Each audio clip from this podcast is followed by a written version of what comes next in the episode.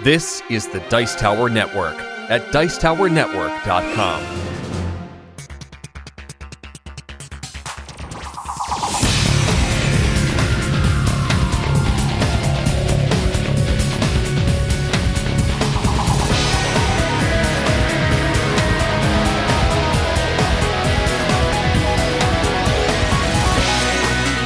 welcome to Rolling Dice and Taking Names, proud member of the Dice Tower Network, and this is episode 16 Love is a Battlefield, where we'll be discussing the top hits of Pat Benatar. Right, Tony? Absolutely. We thought we would take it in a new direction.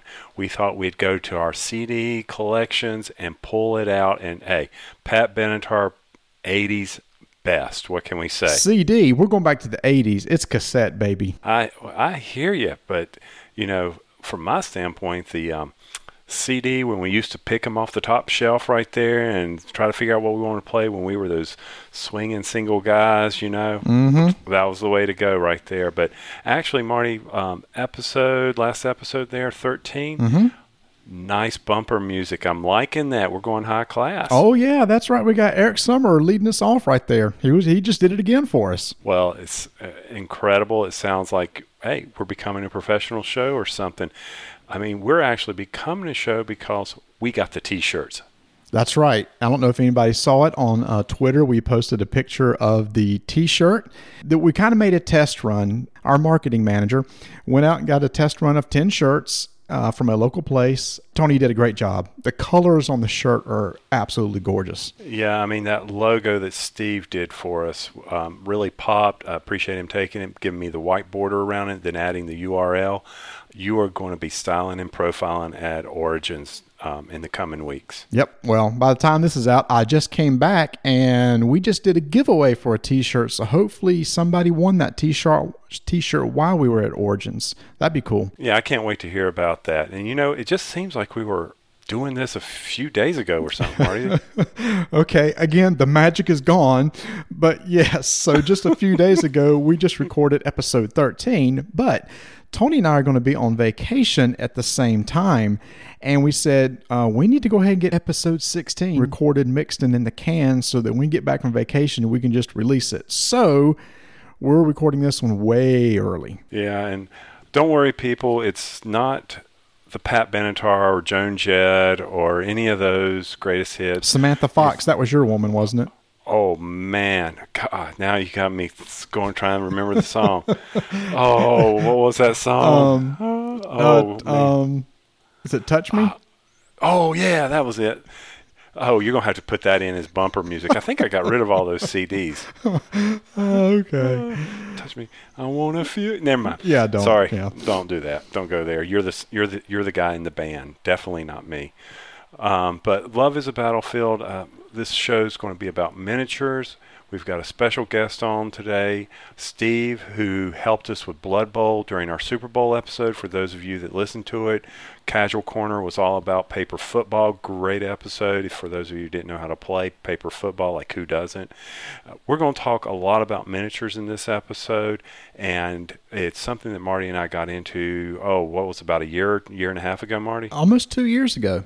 Really? Yeah, because it was Wow. uh, like August or the summer of 2011. Okay. Um, I didn't realize it had been so long ago, but man, that, that has been a while, hasn't it? And think about it for um, uh, miniature players, that's not a very long time, which is why we thought it'd be good to bring Steve on, who has a lot of years of experience with different types of systems. And um, we thought he might be just somebody good who's had a lot of years and, and can be able to talk about it. So it, it's going to be good to have him on again. I think it'll be a good discussion because we're going to get into some of the uh, history of the games, where they came from, how they got started, and a lot of the systems that are out there today and how they compare. So it'll be a good discussion, I think. Oh, I, I know it will be. And, and I think, aren't you still painting a miniature from back then? Is it time for the first segment yet? I mean, Yeah, I hey, think it's, it it's is. primed. Prime counts, right? There you go. Prime definitely. Hey, it beat my butt in the other game. That's all. It doesn't. It doesn't matter. So okay, yeah, I think it's time for the first segment. So let's get over and get Steve on, and um, let's get talking about miniatures. Let's do it. So, Steve, welcome back to the show. Appreciate you taking uh, time out of your evening and talk with us about miniatures. And so, what ha- we got to always ask our question, bring people back, bring them back on. What have you been playing lately, man? What have I been playing lately? Let's see. I've been playing some Warmachine, of course, and Iron Kingdoms role playing, which you all know about, of course. Steve was part of our um, role playing group that we're playing in. Wow, that was that was awesome. That was awesome. Good job. Um, and I, I actually play uh, Pathfinder and Fading Suns with Ron, whom you had on on the last episode. Oh, that's cool. Oh, nice. Little oh, look at that. Look at that. It's a small world. It is. I like that. Um, so, what about any board games you're going? I know you were at the 100th um, board game celebration at Queen City Board Game Group there, and I just screwed that all up. Alex is going to hate me for Queen it, but City that's Game okay. Club. Queen City Game Club, anything like that. You had to suffer through um, Epic Battle Wizard spell casting game that I brought. Yeah, that's added to my list of ones to get just because it's fun. Nice. Really? Are you being I'm serious? serious. Okay. My my wife enjoyed that game too. So Okay. All right. Well, very good then. Um, so a lot of War Warmachine. Uh, by the way, Steve plays a um, Gobber. Is that is that right? yes, he uh, plays the Mercs. no, in the He plays Mercs in Warmachine, but in uh, Iron Kingdoms Kingdom, he role plays playing. Oh, I'm sorry. yeah, it's a uh, gobbler goblin. Is that a right? Gob. what are they called? Boy, we're going to cut this out. No, we're not. No, no. People want to hear our faux pas. So anyway, in the recent episode, um, our last during this week, Steve unfortunately this is off to a good start. this is solid. I, I'm I am complete. Hey, I was on the road today, so Steve Steve's poor character didn't really get to do a whole lot in Tuesday night's campaign. Um, his little campaign was was being. I don't know. I kind of screwed it up. I was the GM, and let me tell you, GMing is harder than you think at times. That's why I haven't signed up to do it yet.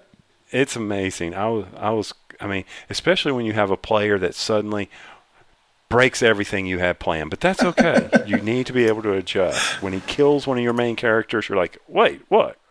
That's all right. We we can handle that. But That was so. That was so funny. It- oh, it is a gobber goblin.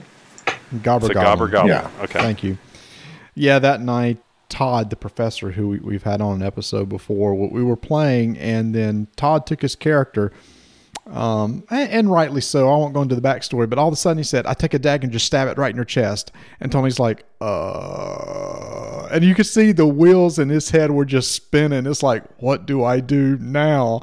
Okay. Not in, not only has this changed the follow up to that, but it's also ruined every other adventure I was going to write. Okay, fine.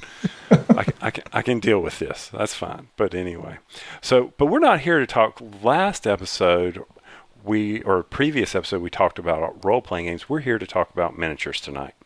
So, um, so from a history standpoint, people probably don't realize just how old miniature wargaming, hence love is a battlefield. It has been around forever. Steve, you sent us some. You sent us some links.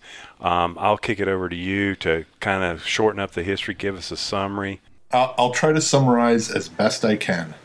Well, I mean, we can, and we could just take it. We can take it bit by bit because it does look like there are like almost like ages of miniatures games where uh, there's like the, uh, one age, and then there's some changes later on, which grows a little bit more, and then a, another age that's more recent. Yeah. So just go ahead and we'll just take them piece by piece. I, I actually did some research online and went on Wikipedia, and then I also found the Historical Miniatures Game Society, and they have a great website, and a lot of this information is from there. Um, but if you go back in history and look at one of the first military games, it's thought to be made by the Chinese, and it's called Wei Hai, if I pronounce that correctly, which today we know as Go Oh yeah, okay. where you, you have the black and white like they're like marbles that you place on the board and you try to surround your opponent Right. i've tried to play it i just have never been able to figure out exactly how it works Hmm. and then in india there's a game called chaturanga which i, Yes, we'll go with I that. probably Yeah, botched that Good. but that is a game that chess derived from Oh okay. and one of the things that chess did was it gave us the military figures and specific roles to the pieces on the board Right. and I know some of y'all pl- probably play chess, and You know, it's it's a military game. It's a strategy game where you're trying to figure out how to capture the other person's king. Yes.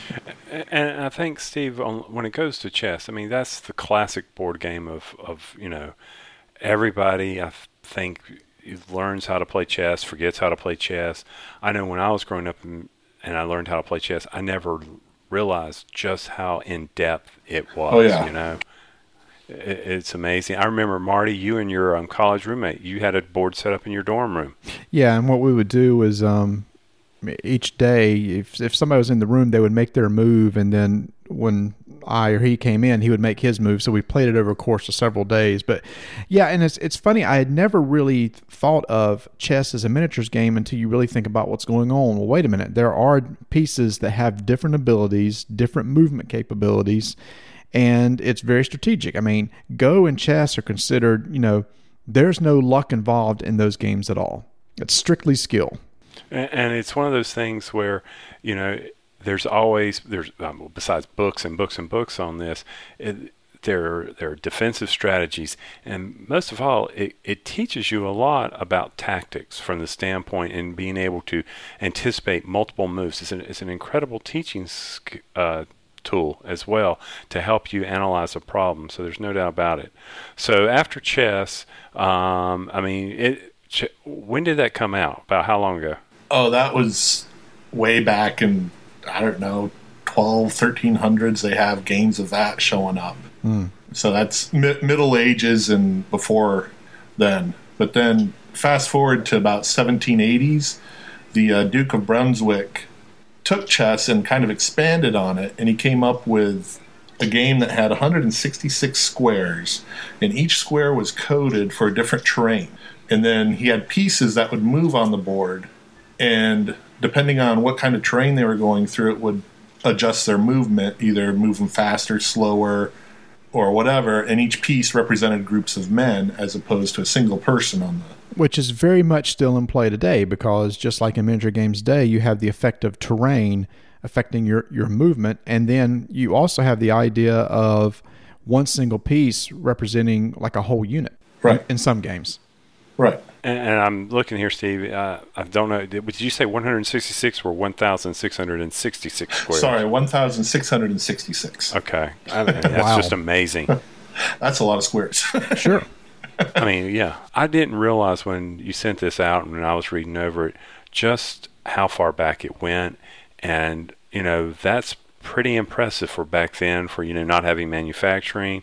I can only imagine some poor guy with a knife trying to whittle this. And, you know, I just, it's, it's unreal to me. But what I really found interesting as you continue reading through this is how it went, you know, in the 1800s when the what was it the Prus- Prussians? Is that Prussians. Prussians. Prussians, mhm. Thank Yeah. you.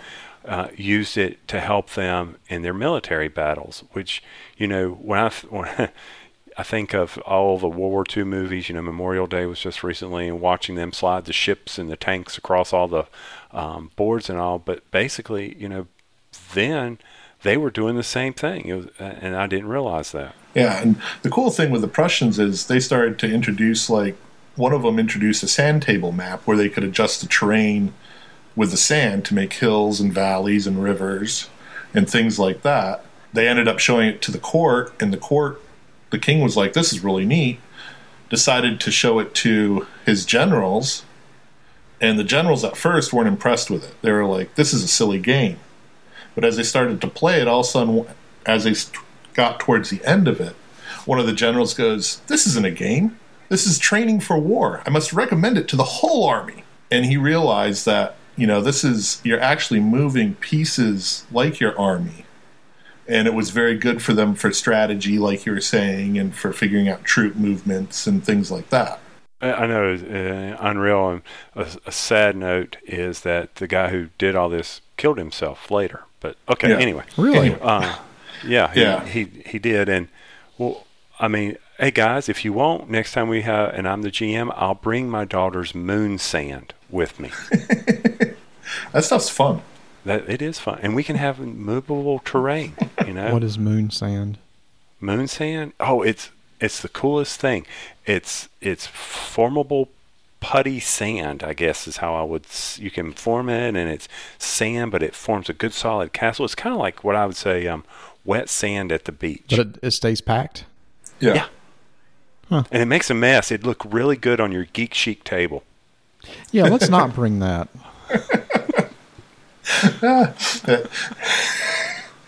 Sorry. Okay, get, getting back to the history again. Uh, the other cool thing was the U.S. military started to use war games to train their soldiers also and their generals. And the Navy was one that especially used it. And in World War II, uh, Fleet Admiral uh, Chester W. Nimitz explained to a Naval War College class in 1960 that the war with Japan had been reenacted in the game rooms here by so many people and in so many different ways that nothing happened during the war that was a surprise. Absolutely nothing except the kamikazes at the end of the war. And then who in the world would have expected that one anyway? Exactly. And it just amazes me that all these generals are sitting around, you know, pushing these little ships around. Okay, if the Japanese come down here, well, we can move up here. Well, what if we they come over here? Well, we'll move our ships over here, and we know they go this fast, and we go this fast, and this is our firepower. This is their firepower.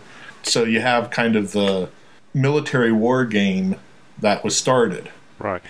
And, and if you think about it, before computers, this is how they did simulations. Mhm. This is how they were able to train themselves on being able to say, hey, we should react so that you have people are not caught unprepared. And so from that, you know, you have you're taught something, and you're going you use it in everyday life, I guess, from them. And from that, where did they go after after the war? After the war, well, Yeah. Um, actually back in 1913 hg wells who is considered the father of modern wargaming or the hobby at least And my favorite classic author. awesome he uh, Okay. Yeah, well, You hey, can't- I read. Hey, I'm cultured. I read some classic authors when I was growing up. I read all this sci-fi. Well, of course, I was into sci-fi, so he's got some good stuff Yeah. You also just read Shakespeare's Much Ado About Nothing in preparation for the movie, yes, I did. Okay. Well, I'm proud of it. very good. I'll speak Eliza- Elizabethan to you if you want me to. uh, that's okay Okay. And I'll break out. I'll break out some more Samantha Fox. Let's go. Doubt doth protest. Too much. so H.G. Wells writes Okay. this book. Okay, back to the. Yeah, subject. here's, here's go- tell him the name of the book. I love the name of this. This is the uh, this is the rule book, I guess. yeah in 1913 he published little wars a game for boys from 12 years to 150 and for more intelligent sort of girl who likes games and books There you go. of course, that probably would not fly today, but you know, his idea was to create this game as an alternative to war and nations would play a war game as opposed to go to war And did he have? Did he use? I guess uh, little miniature pieces for this. He did. He actually had miniature cannons that shot little pellets. Oh, that's cool. And so you'd line up the armies across from each other and then shoot.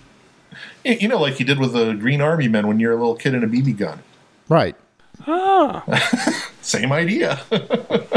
Get out of town. That's too neat. That's pretty ingenious that they came up with that. All right. So H.G. Wells pulls it together. 1913 war. that was the start of the wargaming hobby with the miniatures, and they started producing miniatures and things like that for people to to build and put together. And then we'll fast forward a bit here to 1953. A guy named Charles Roberts created a company called Tactics. He created paper board and cardboard counters, and the board had a map on it, like a topographical map, and the, you'd move the counters around the board and roll dice to find out the damage and things like that. And this game actually picked up really well, and he was able to start a game company nobody's ever heard of called Avalon Hill. Oh, I've heard of it. Uh, yeah. And, and what year was this? That was in 1953. Okay. Wow. Because also around that time, I had been reading that there was this uh, another gentleman around that time named uh, Jack Scruby, who was um, a manufacturer of military miniatures, and supposedly he led to the rebirth of miniature or miniature gaming hobby, wargaming hobby in the late 1950s. Ah, He starting a gaming club uh, around 71, and they started getting together and and playing. And I think that was the gaming club that actually turned into Origins. Ah, No.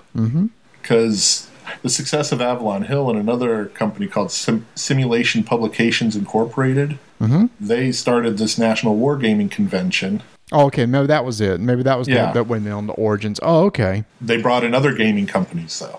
Okay.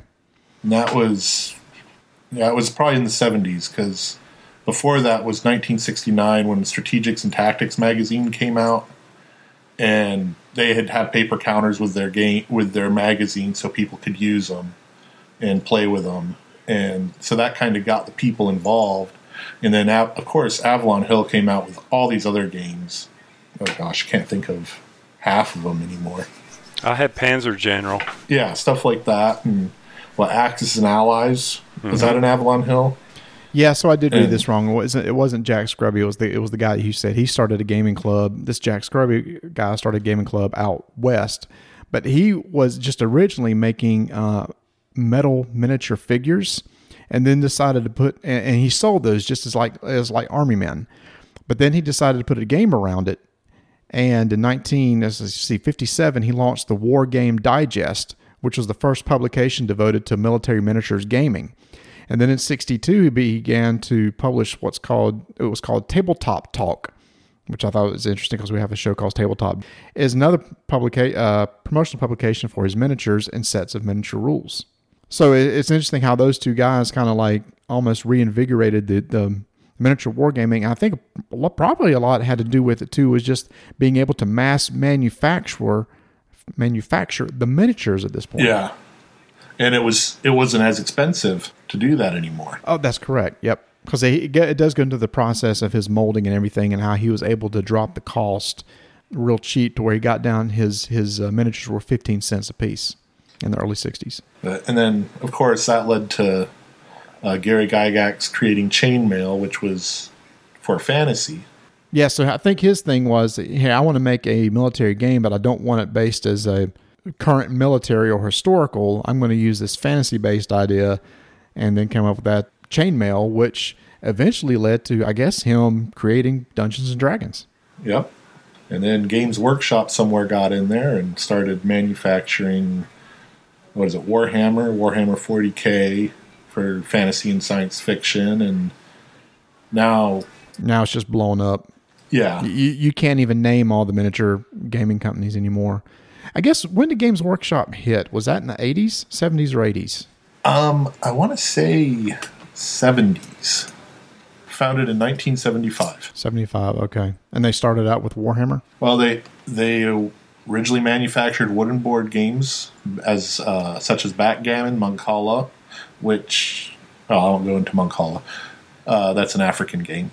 Uh, Nines Men's Morris and Go, and then it later imported Dungeons and Dragons into England. Provided the funding to found Citadel Miniatures, And then it just kind of went from there. and yeah, they did a lot with role playing games at first, and then in '91, their miniature war games Warhammer Fantasy and 40k. There you go. So those might actually they actually came out that line more recently than what I thought they would have. Yeah, So I guess you know from from the board gaming, and I remember you know we we've talked about this before, Marty and Steve, is that you know I remember walking into the toy shop in Charlotte, North Carolina, and seeing you know just the bookshelves of all these games, of all these Avalon Hill games, and then boom, they disappear. They're gone.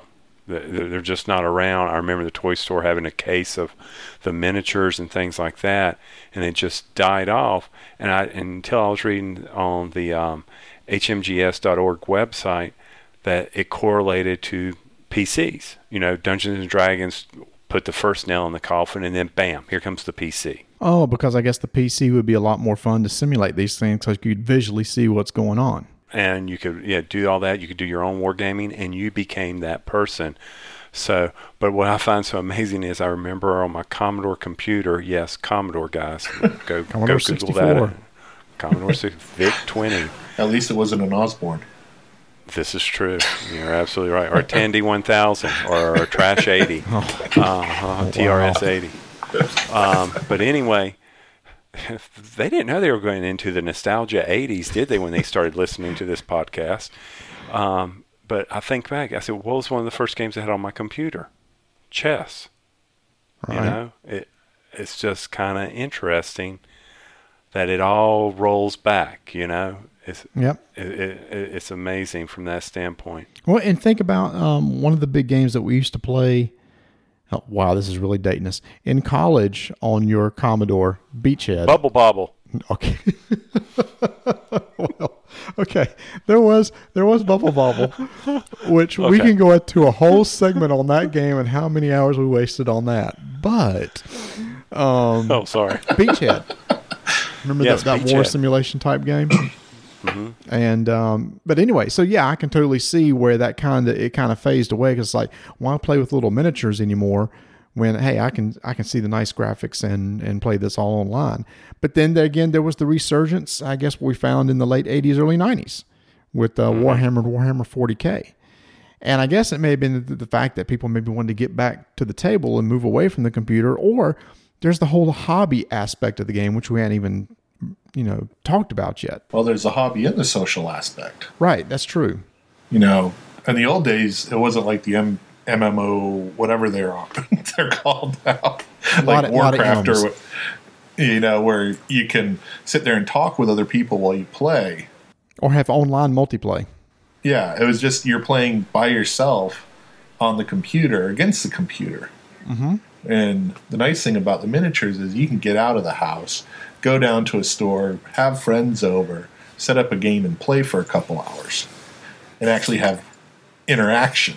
Oh, oh yeah, without a doubt. I mean, that's the big benefit. I mean, and I guess what's so funny is for me uh, personally is that I never really knew.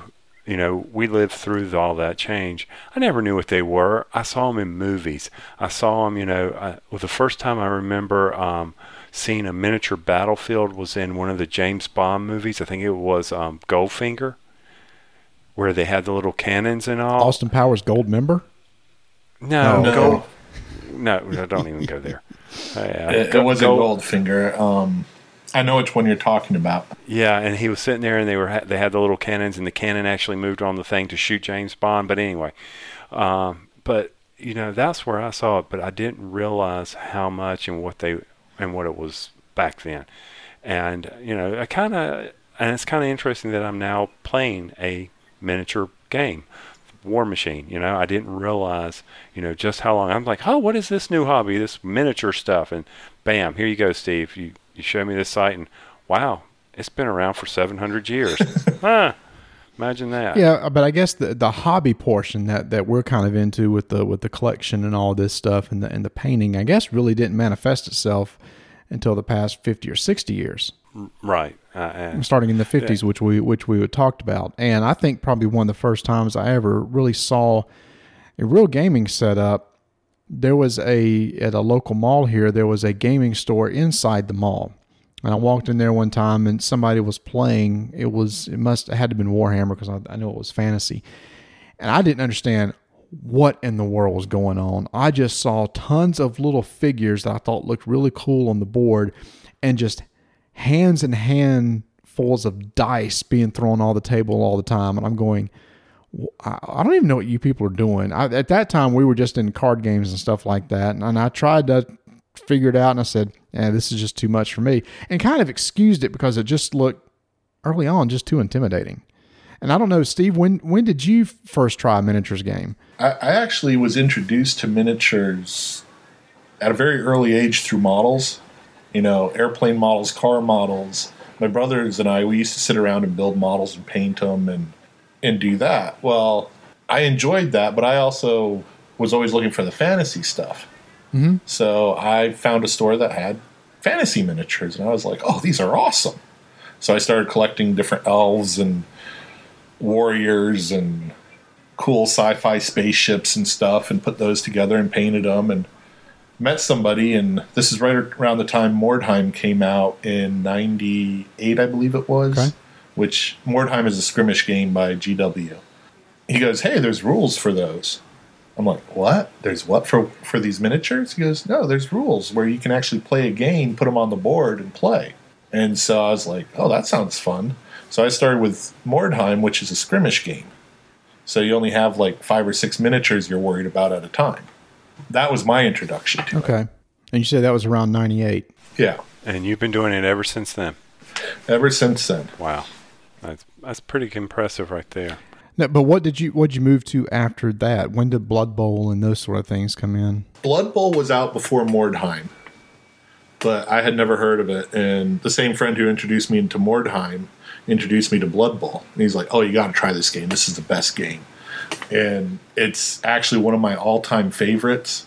So I like, okay, I'll give it a try. And he had an extra uh, team, so I played, and I'm like, okay, I got to get this. I bought a team, and we started playing, and of course, you have league play and all that. And then I started picking up more elves and stuff, and decided I need to give War Warhammer a try. Gave that a go, and somewhere in there, I decided I could demo these things, so I became an outrider with Games Workshop when they had that program going. So I'd go to the different local stores and demo them, and show people how to play them, and talk about painting and building the miniatures and and all that, and then tried 40k, and so of course I have all these miniatures from all those games. Right. Uh, I went down to Grand Tournament that GW had down in Atlanta, which was awesome. You know, you have what a thousand or more people all playing miniature games, painting, talking about it. And this was right after Lord of the Rings had come out, and they were selling their Lord of the Rings miniature game. And I was down there, and I I got to demo the Lord of the Rings tables, which is one of my favorite GW games. And we had these little guys come in, and they're sitting there moving the guys around. Okay, Aragorn moves over here, and then he attacks you. Well, I'm moving the orcs over here. And I'm like, wait, wait, wait, guys. These have rules that go with them. Yeah, we know. So aren't you using them? Yeah, we are. But Aragorn can't move 24 inches in a when one movement. Why not? so you kind of explain it to him, and all of a sudden the, you see this little light go on in their heads, like, "Oh wow, this is really cool." so you mean I can only move this far, and he has to move this far, and he might be able to shoot me with his bow and arrow, and then I get to shoot back, and yeah, it's like, wow, lots of fun stuff. So you kind of got into it just starting out. I you enjoyed the, the painting and stuff, and then it's like, oh, there's the rules. Yeah, It seems to be that seems to be a, appeal an appeal to a lot of people is the hobby part. And when I say the hobby part, I mean the putting together the models, the painting, the basing, which there is a lot to that. I don't know if you if you've never played a miniatures game before, just go out there and go onto YouTube and like say search for helping painting miniatures and it's just hundreds and hundreds of videos and there's all these techniques for painting miniatures. And one reason that I actually it took me a long time to get into it or try it because I was so intimidated by the hobby part because I am not artistic with drawing or painting or anything like that. And I sit there and look at that small scale model. I'm like, there's no way. There's no way I can put multiple layers of paint on this thing to make it look worth anything. That's what actually pushed me away. It wasn't the rule set necessarily, it was just the hobby aspect. but you do a great job painting. Well, no, I, and I appreciate that, but I'm just saying that's what it. That's why it took me so long because I was intimidated by that part of it. And Yeah. For, and, and for me, I didn't even know that. Like I said, I didn't even know all this existed until we started doing the War Machine, and it was like, okay, well, well, this is interesting, and and then the first time I, you're right, Marty. I, I wish I watched the first YouTube. You don't use normal house primer on these things. Okay, lesson one. Um, and I, and th- I think from my standpoint, it was, hey, once I started doing it, it, it, it's fun. It's relaxing. And I remember my father sitting there building models, you know, while he would, you know, and- and I would, I couldn't paint a model same, but he would paint, you know, the USS Constitution, uh, the Eagle, and things like that. That's kind of like what my relaxation is. You know, I can sit there and slap slap some paint on a troll, and it, it's amazing how they go from that black gray primer that we do to the detail that we can bring out with the three time magnifying eyeglasses that we have to wear now. you, you use magnifying glasses. Oh, Steve, we're not all as talented as some people, and it's like, you mean there's detail in there? There's a buckle, and holy cow! I mean, Sorry. yeah. But you know, I will I will say this going back to um okay, before that. So there's there's the hobby part of just painting, but that's not the only miniatures game. So Tony, you and I were actually one of the uh, jumped on HeroClix right after it came out. Yes, we did. And that that's considered a miniatures game. It's called a collectible miniatures game because you got these booster boxes that you did not know what was in them. And what appealed uh, to me there was well, two things. One, it was superheroes, very cool. Second, ah, I can try a miniatures game with pre-painted figures, and I like that concept. So you and I tried the HeroClix. For some reason, it didn't huh, click with us. Boom. Uh, I, But but I, it- I know why. I, for I can't remember why. Why It was because you. I'm sorry. I understand that you can have alternate universes and all this other stuff, but having three Spider-Mans on the playing field made no sense to me.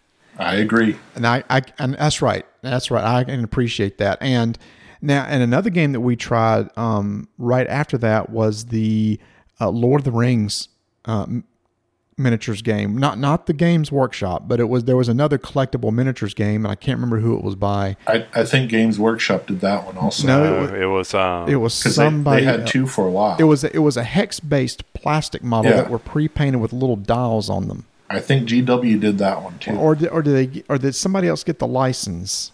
they might. I don't. I thought it was GW because I know the GW store sold them for a while. Yeah, but either way, yeah, it was like that was really cool. It didn't go anywhere. It was. Um, Well, it, it lasted as long as the movies did, which is kind of what the TCG did too. That's true. And but I remember trying to play that one and I was saying, you know, you had all those special symbols on it and we thought the really neat thing was the hits were calculated on the base and you could do that.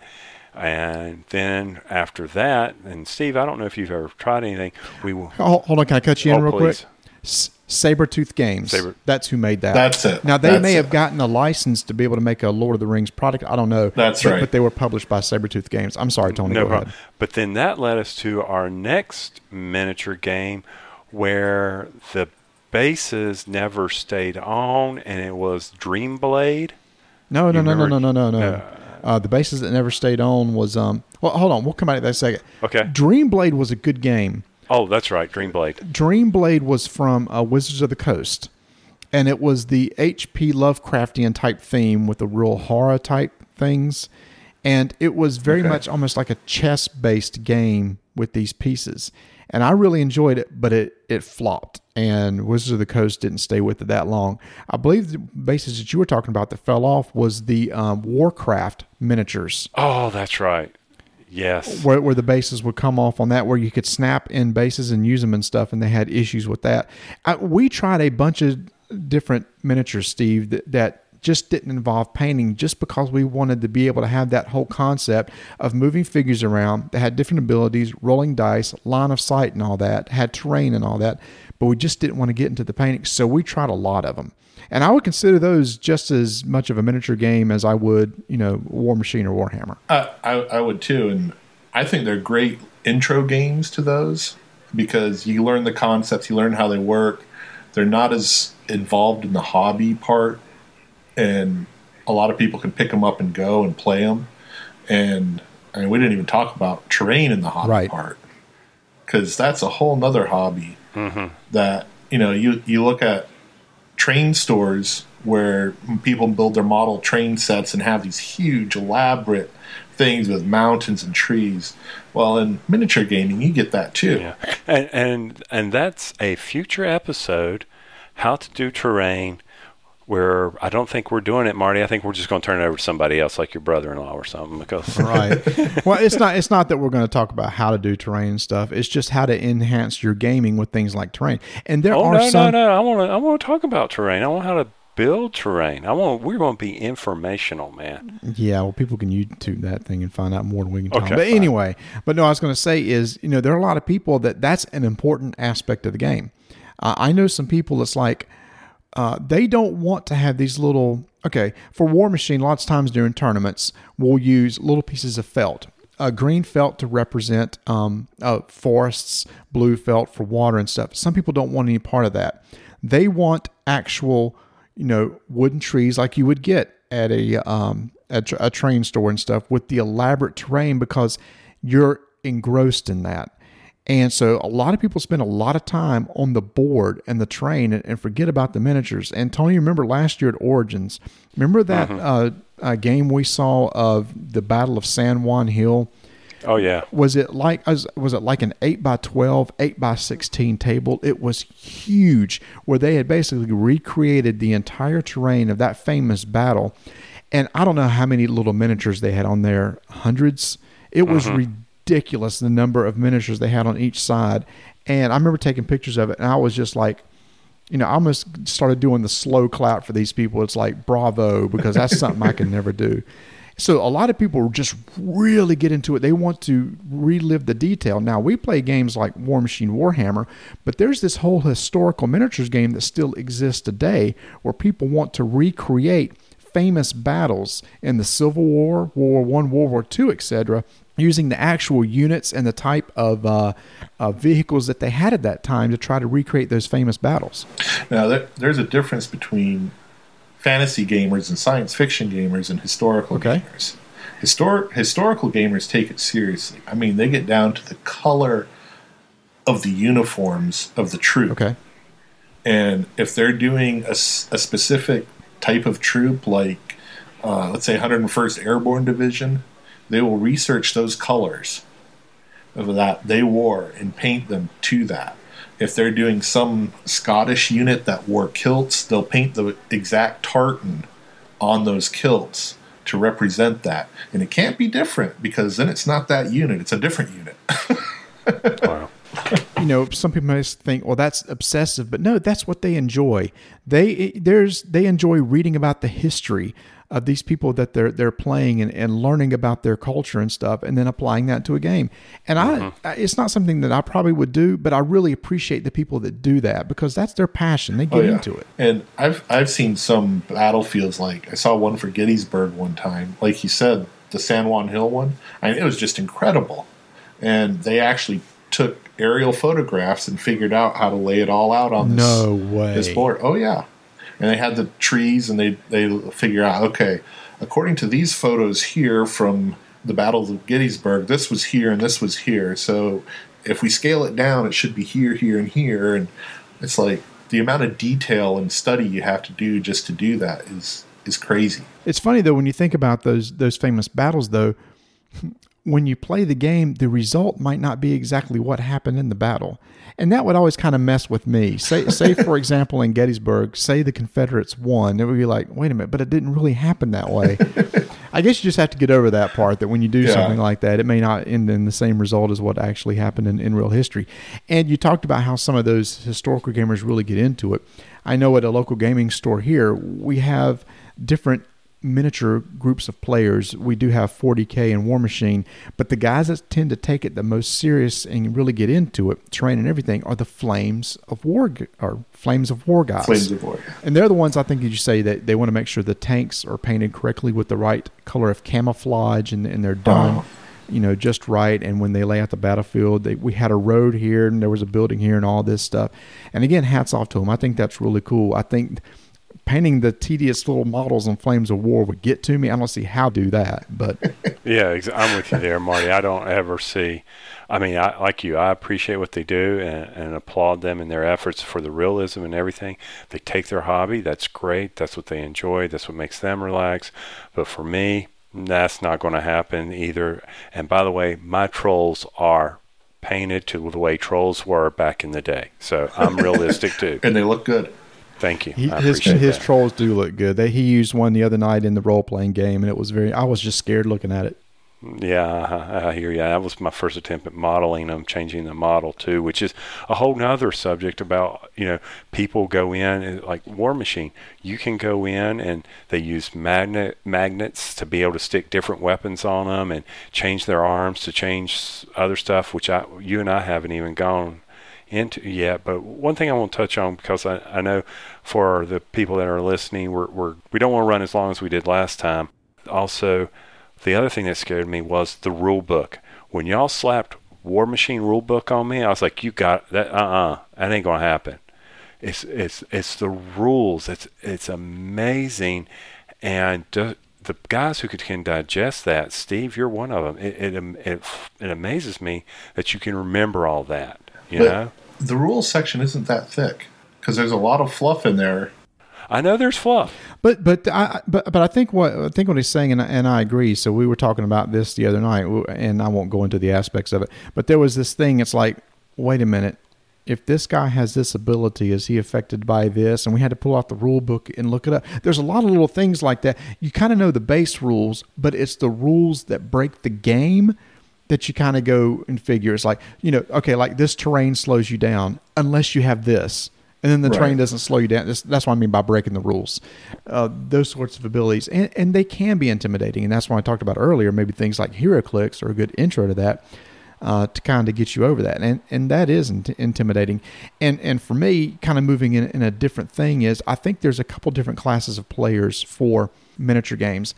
The way I see it, Steve, and I could be totally wrong. You've been playing a lot more than I have. It seems that those people that are really good at their miniature game and do the tournaments and and really understand the rules and the units and stuff, it's like that's their main game. They don't play a lot of other different things, maybe here and there, but that's what they focus on. They read Right. the rules, they watch uh, battle reports, they they study constantly. And personally, I enjoy way too many games to be able to spend that much time on Warmachine to get that good at it. Right. Am I off the And- mark there? Or is it just seems that way? No, you're, you're you're right. And you have, I mean, you have your casual war gamer, your semi-casual, and then your serious, no other life war gamer. right. But even it seems for semi-casual, I, I don't know. I played in a tournament earlier this year, and when the person that you're playing against knows your guys better than you do, you you just feel so intimidated. You know, he's like telling Yeah. you, uh, "Your guy can't do that because he he he read knows the stats," and I'm sitting there trying to read the card to read them. And I'm like, okay, I can just see I, I am not going to be able to elevate myself to the part to where I feel like I can actually win a game here unless it's against other guys like me. I, I have a hard enough, enough time remembering my wife's cell cell number, let alone all the stats for the guys I play. Uh, right. But for me, in, in Warmachine and maybe other games are different, you almost got to. You got to understand when you look across the table. Now, before the game, Warmachine is, is based on miniatures that have these cards, and the cards have all the stats on them. And anytime you can look at the other person's cards, but you can't sit there and look at their cards the entire game. There are people who know enough about it to recognize, okay, I know that guy does that, guy does that. So you can plan your strategy around it. For me, it's like I'll do something, and it's like, well, if I would have remembered he would have done that, I would have not moved him right there. You know, that sort of deal. And that part, even though I've been playing for two years, still intimidates me. And I think the more you play, the better idea you get. But I, I usually just have like a general idea of this warcaster does this, or this troop unit can do this. But what's messed me up is I started back with Warmachine in Mark 1, and now they have the new rules, which is Mark 2, and all the units are slightly different. Right. So I'll go in and play one unit and I'll go, okay, they can do this. And the guy's like, no, they can't. I'm like, wait a minute. I read their card. It's like, oh, no, they can't. I'm like, I could swear they could do this. And I look back at the old card and sure enough, they hmm. could do that Got way back. yeah. So yeah, so that that's one thing that I've kind of noticed. There's there's a couple different groups. It's like those who are into it. That's kind of their main thing, and then then the casual. And it also seems that recently the miniature games have, have started morphing into something else. It seems like a lot of the games like Warmachine, Warhammer, and stuff is basically about obliterating the other person. Wipe them off the board, or in Warmachine, you know, kill the caster. Granted, there are scenarios that you can try to play for, but that caster kill is always in play. It seems that there's games coming out, and I think this may reflect off the game that was from Games Workshop. It was at Necromunda, ne- Ne- Necromunda? Necromunda, which had like a campaign system in it, right? Or some sort of deal where there was almost like a story or there was different objectives. Right. That seems to be coming back, which for me, that interests me. Well, in both Necromunda and War Mordheim, you start with a core group of like a gang, mm-hmm. and as you go as you play against other people, the game gets better, and you can add more people. They get better skills, so it kind of has an RPG aspect to it. Yes, that's what I'm starting to see more of because there are games coming out.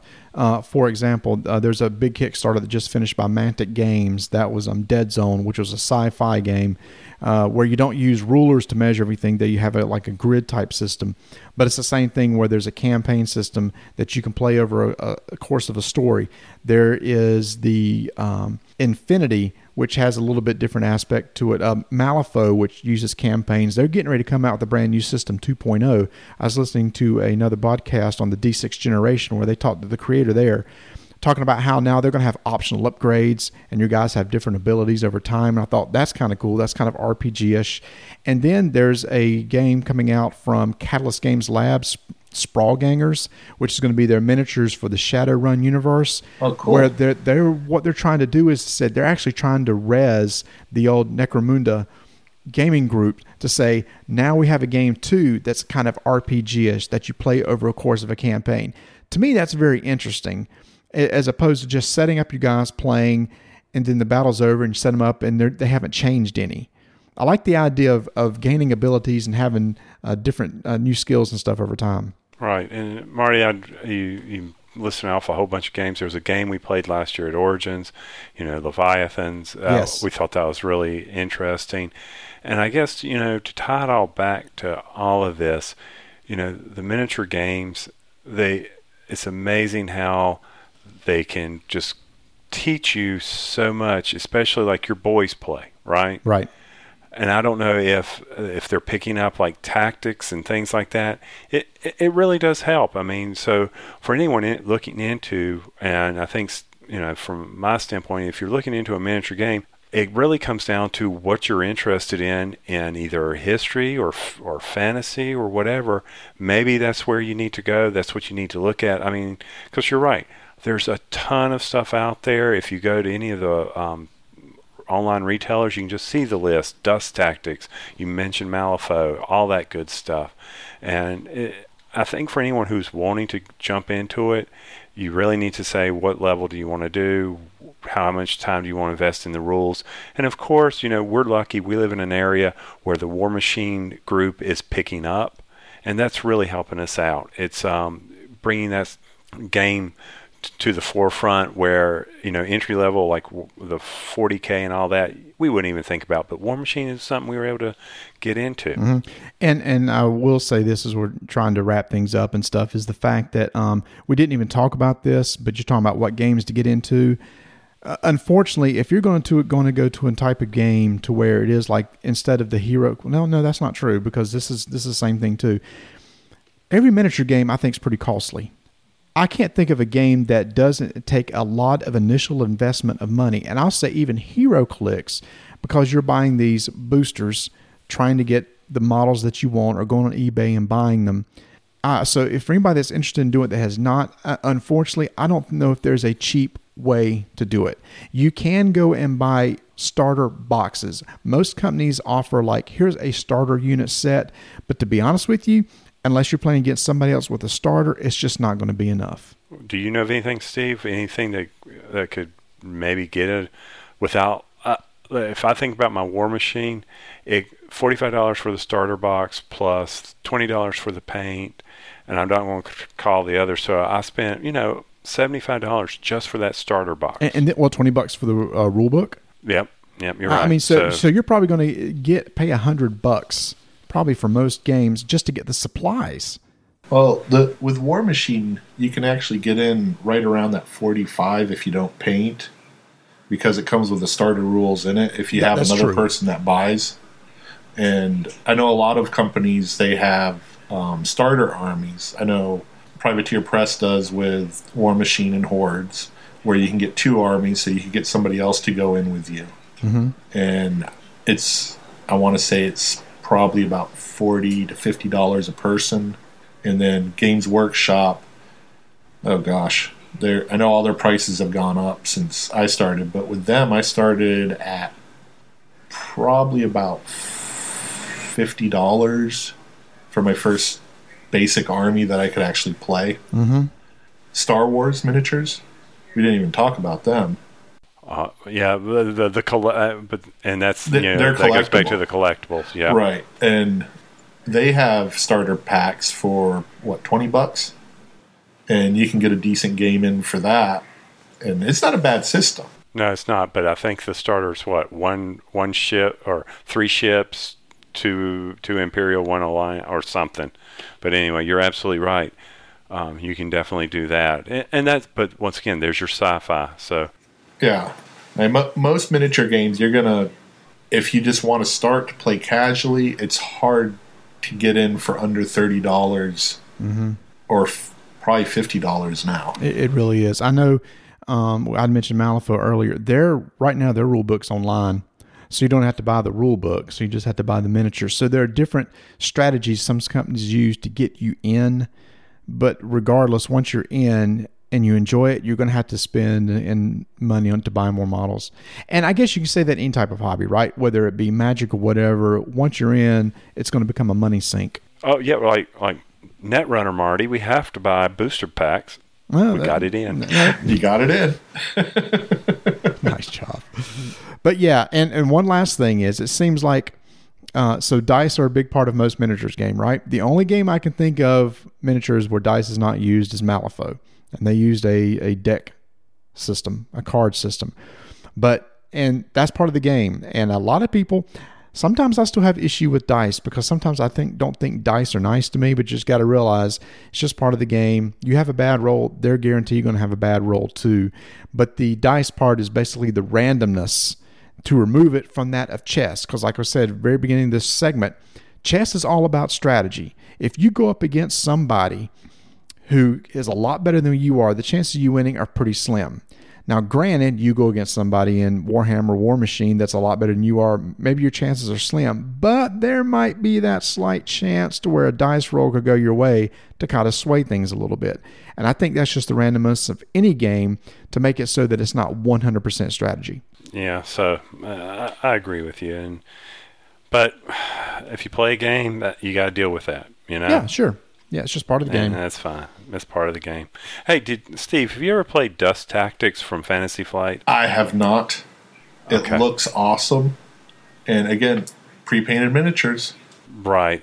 And I was just yeah, and I was just trying to figure it out. You know, uh, but that's one of those other collectible miniature games. But you're right, pre-painted, alternate war, kind of kind of cool. So It's like a. World War But- II alternate. Yeah, that's kind of neat. Um, so I guess Marty, Steve, let's sum this up. Great miniature games on my side. Pick pick what you're interested in. Get into it. Find out what people are playing in your local area. I, I'm sure you can get a game up. There's no doubt about that. How about you, Marty? Again, there is an initial investment that you got to get into, so you can't do a lot of them. I think the important thing is finding somebody you can play with. I know when we first got into Warmachine, we were talking to a bunch of different friends. Hey, let's try miniature games. What you want to try? Because it's it's no good if you buy a game that nobody else wants to play. You got to have somebody to play with. You almost need a full community.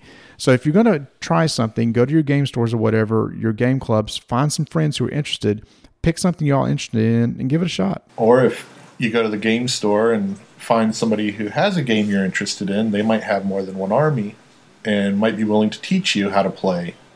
And so you can find out if you like it or not. That is a very good point. I, I, that, that's that's probably the best point uh, of them all. You're right. A lot of people out there who are interested in this game want to get other people into this game. That's just how we are. We're drug dealers in the gaming world. We want Gamer to get, evangelist? Yeah, we're evangelists, Yeah, game evangelists. evangelists. Yeah, we want to get other people involved, and so we gamers are more than willing to sit down with you and teach you a game and hope that they can bring another player into the community. And, and Steve, you bring up a great point. Something I haven't seen in our area, but I I do know it exists elsewhere because people have told us when we were at Origins, like you can actually buy people who say, you know what, for like Warmachine, I'm tired of playing these old nasty trolls. I'm going. I'll sell them back to my game store, and they'll they'll have like used models that you could purchase. So I mean that, that's another option. But yeah, uh, excellent point, sir.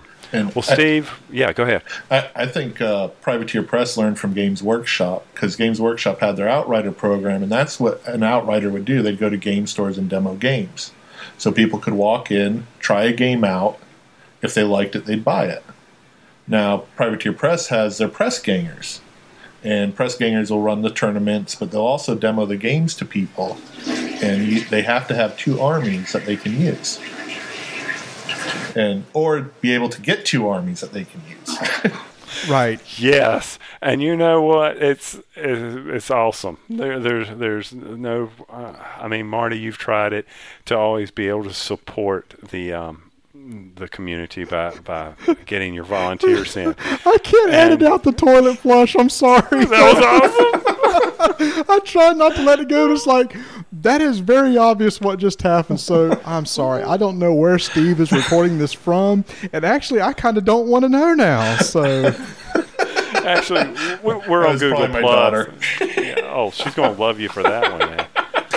We're on Google Plus. We know where Steve's at. We can know. He showed us the. He gave us the tour there. It's right behind him over there, man. So, oh, so uh, maybe that's an excellent segue to our to Steve. We appreciate you bringing in bringing. But I this, gotta go. uh, but I gotta go.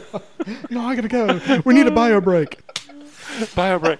Uh, we appreciate you getting on the show again with us as always. Uh, we it, uh, you bring a lot of knowledge and information to us around the miniatures and RPGs and everything else, and and we th- thanks once again for that most incredible logo. Holy cow!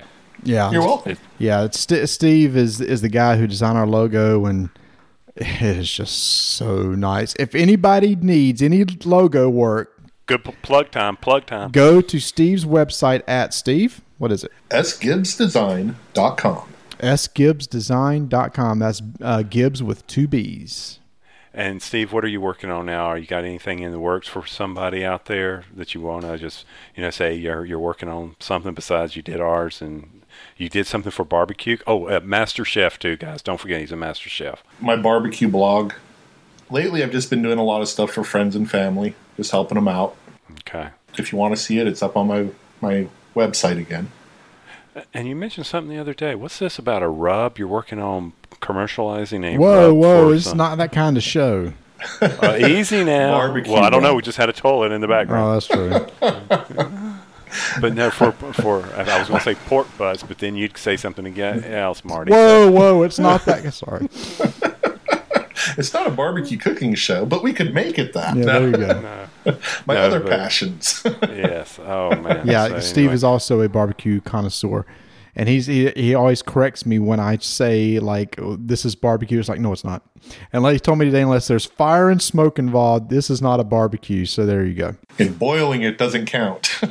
Right. All right. Well, All right. Well, Oh. again, thank you so much for coming on, and it's it, it. Thanks for taking time to do all the research on the history and stuff too. That that was really oh, interesting. you're welcome. it was very good reading. I appreciated that. It was amazing. And hopefully, sometime if you've have you ever played in Avalon Hill, Steve? I've I've played a couple of their games. What they are, I could not tell you right off.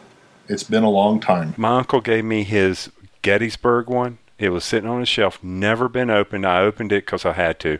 I probably should because it wasn't going for anything on eBay, but that's beside the point. Uh, so I opened it. So maybe sometime we three can get together and we can work through the rules. That'd be fun. Sure. That would be fun to bring out one of those. And Mayfair Games, Marty, um, the Bob and Angus show that was released today tied in perfectly with this because they talked about their, um, uh, God, what was the name of that war game that they have? Um, where they recreate the Civil War, but they actually introduced Bob and Angus in, introduced mole men in the Civil War, where they put two boards side by side and they had the mole men. It was anyway. Bob and Angus love them. Yeah, I'll go look that one up. Okay, my bad. well, you're going to be there at Origins next week, so Yeah, you know, I'll, I'll go talk to him. yeah, all right. that's all, that's great. Again, thank you so much, Steve, and you have a great night. All right. You're welcome. Thank you.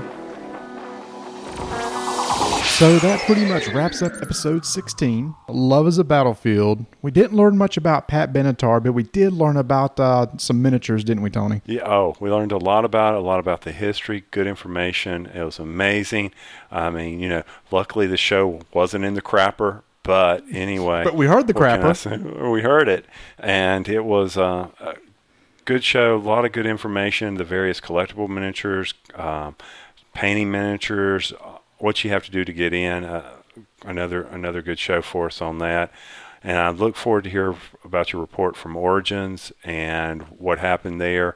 And of course, I'm going to be jealous and, and can't wait to hear it, see all your tweets that are going to be coming up from our at roll dice. No, that's not Oh it. I almost had it, Uh, it's at at dice and names. Ah, There you go. There, I got it. Yeah. Well, obviously this At will come out after Origin, so if if you want to, you can go back and look at our Twitter feed and see all the stuff that I put out there.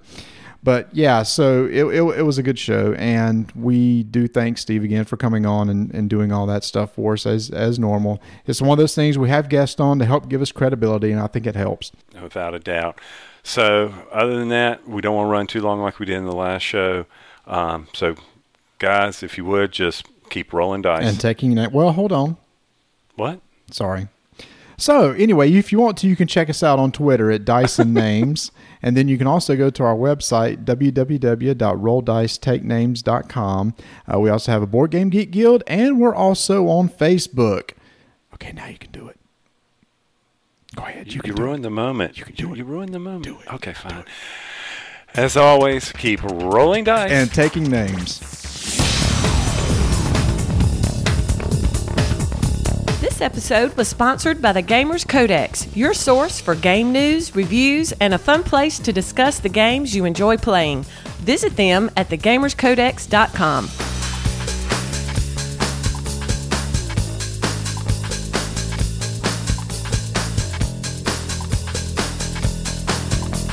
Touch me, touch me, I wanna feel your body. touch me. I want to feel. Never mind. Yeah, don't. Sorry. Yeah. Don't do that.